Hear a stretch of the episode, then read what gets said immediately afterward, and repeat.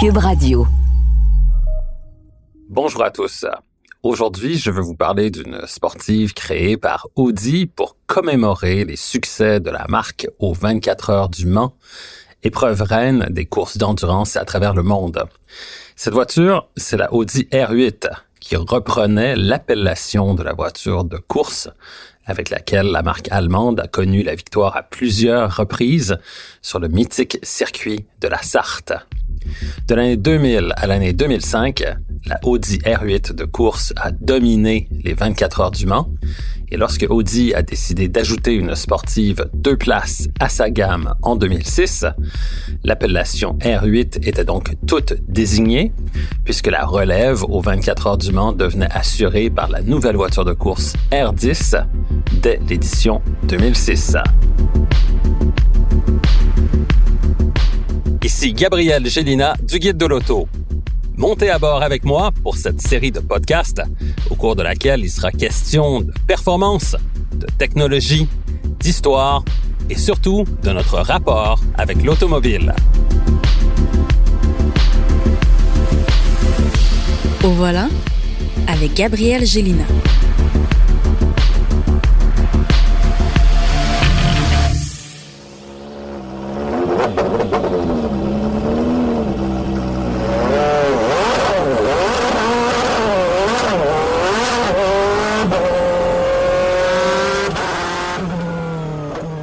Les sons que vous venez d'entendre proviennent de la Audi R8 de course, pilotée par le Danois Tom Christensen, recordman des victoires aux 24 heures du Mans, où il est monté à neuf reprises sur la plus haute marche du podium, un record qui ne sera probablement jamais égalé ou battu. Je me souviens d'ailleurs d'avoir assisté en personne à plusieurs de ces victoires de Tom Christensen et de Audi aux 24 heures du Mans. La Audi R8 de série a été présagée par le concept Audi Le Mans Quattro, qui fut présenté en première mondiale au Salon de l'Auto de Genève au printemps 2003. C'est avec ce véhicule concept que la marque allemande annonçait son intention de concevoir une sportive de série, celle qui allait devenir la R8, qui fut lancée officiellement au Mondial de l'Automobile de Paris en septembre 2006. C'est donc une sportive à deux places taillée pour la performance qui est dévoilée et qui frappe l'imaginaire par sa silhouette, comportant une calandre single frame à l'avant, calandre qui n'affiche pas les quatre anneaux de la marque, lesquels sont plutôt apposés directement sur le capot. Mais l'aspect le plus frappant de la R8 de première génération, c'est la présence de prises d'air latérales recouvertes d'un élément de carrosserie de couleur contrastante appelé Side Blade par la marque allemande. La partie arrière comporte des larges feux, quatre tuyères d'échappement de forme circulaire, ainsi qu'un aileron mobile qui se déploie lorsque la vitesse dépasse les 100 km heure. Sous cette carrosserie se cachait une architecture très rigide, réalisée en aluminium et en magnésium. Le cœur et l'âme de cette nouvelle sportive est son moteur V8 atmosphérique de 4,2 litres qui est très compact et qui est logé en position centrale.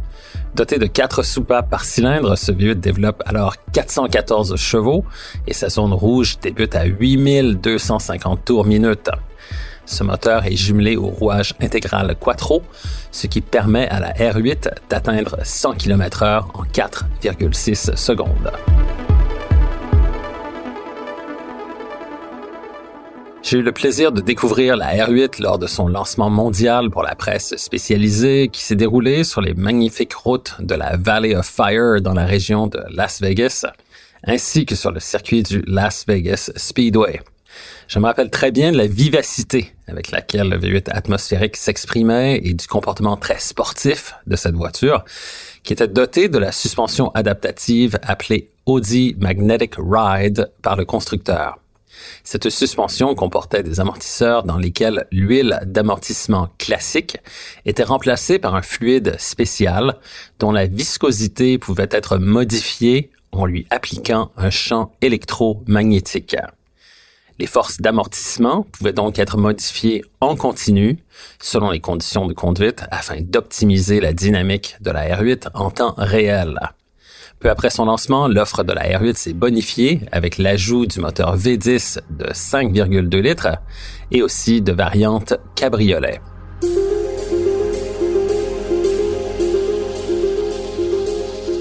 La deuxième génération de la R8 a été présentée au Salon de l'Auto de Genève en 2015 et cette nouvelle voiture était alors élaborée sur la plateforme Modular Sports System partagée avec la Lamborghini Huracan.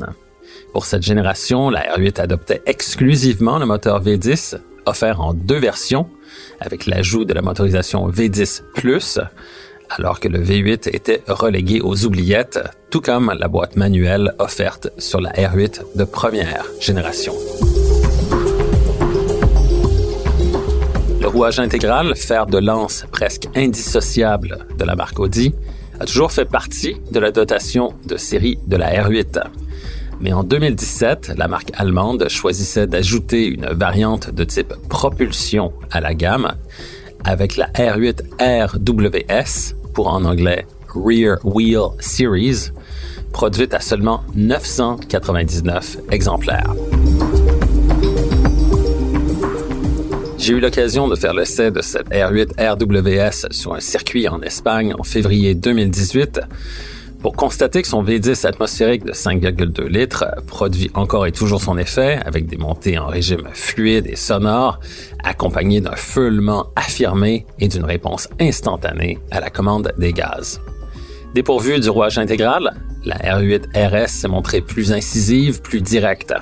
La direction était la même, mais la géométrie et la calibration des suspensions avaient été revues le tarage des amortisseurs était plus ferme et le modèle RWS adoptait une barre anti-roulis de plus grand diamètre à l'avant. Bref, tout a été optimisé en fonction de la nouvelle répartition des masses et voilà qui explique pourquoi cette R8 RWS s'inscrivait en virage plus rapidement avec une réponse immédiate.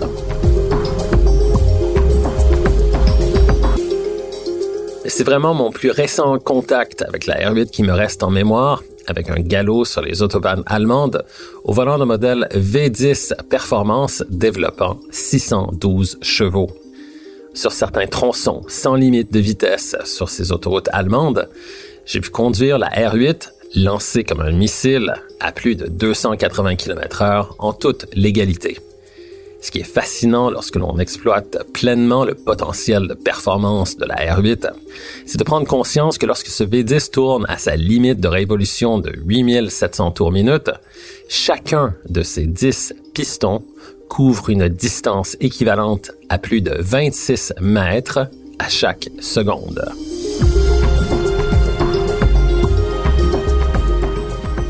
Comparé à un moteur V8 de cylindrée identique, ce V10 est équipé de pistons qui sont à la fois de moins grande taille et plus légers, ce qui permet d'atteindre des régimes plus élevés.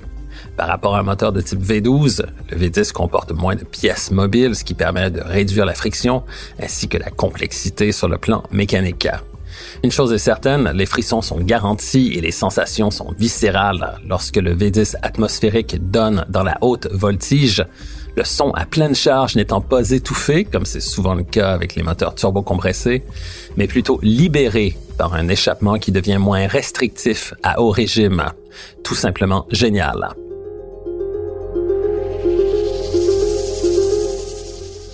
La suite des choses s'annonce belle pour la R8 qui sera à nouveau proposée avec un rouage de type propulsion avec le lancement imminent de la variante V10 Performance RWD pour en anglais Rear Wheel Drive avec sa propulsion arrière dérivée de la voiture de course Audi R8 LMS. Cette R8 V10 Performance RWD sera assemblé en grande partie à la main dans l'usine Bollinger-Hoffe en Allemagne, qui est également le site de production de la voiture de course R8 LMS GT4, les modèles de série et de compétition partageant près de 60% des mêmes composants.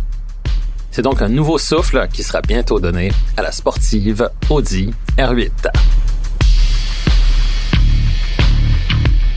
Recherche et animation Gabriel Gélina. Montage, Philippe Séguin.